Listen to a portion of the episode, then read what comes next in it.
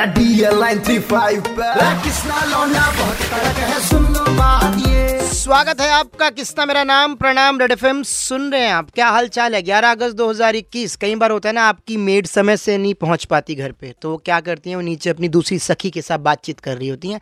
आज एक बातचीत का हिस्सा मैं चलते चलते बन गया। मैं निकल रहा था उधर से, मैंने देखा इनकी बातचीत चल रही है तो डिस्कस कर रही थी, दीदी, तुम्हें पता मैंने कल करेले लिए। मैंने वैसे लेते वक्त करेला बीच से तोड़ लिया। हे भगवान, उसमें जिंदे कीड़े चल रहे थे, बताओ।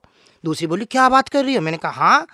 तो मैंने सोचा भाई जिंदे कीड़े उसमें डेड कीड़े कैसे हो जाएँगे? फिर उन्होंने पहले तो सब्ज़ी के रेट पर डिस्कशन किया फिर उन्होंने दो चार चुगली की अपनी मालकिन की करते कराते आधा घंटा उन्होंने फिर बात करी फिर वो काम पे गई हैं।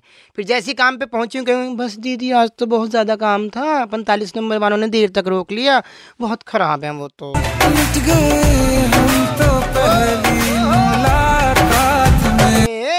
उठी